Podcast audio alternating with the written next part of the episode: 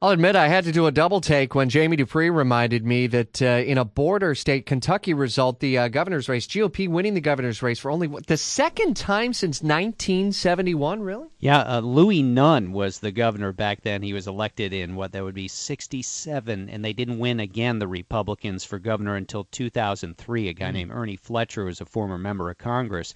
And so that's why last night's win is such a, a big thing for the Republicans, even though the run up to this, a lot of uh, many people in the GOP and here in D.C. didn't think that Republican Matt Bevin would win. Why not? The polls didn't show it. And so again, it's red flags about polling. Uh, you know, it's it's. I, I know we all get sucked into it, and it's so easy to.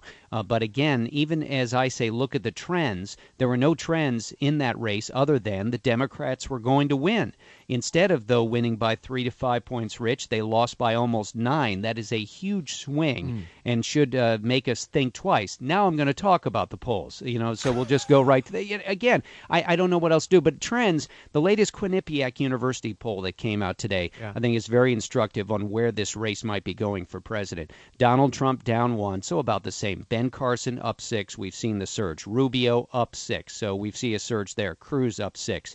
Fiorina down nine. Jeb Bush down six. So I, I, think that that sort of is the flavor of where the race is. But again, I do have to step back after saying that and, and think out loud to myself.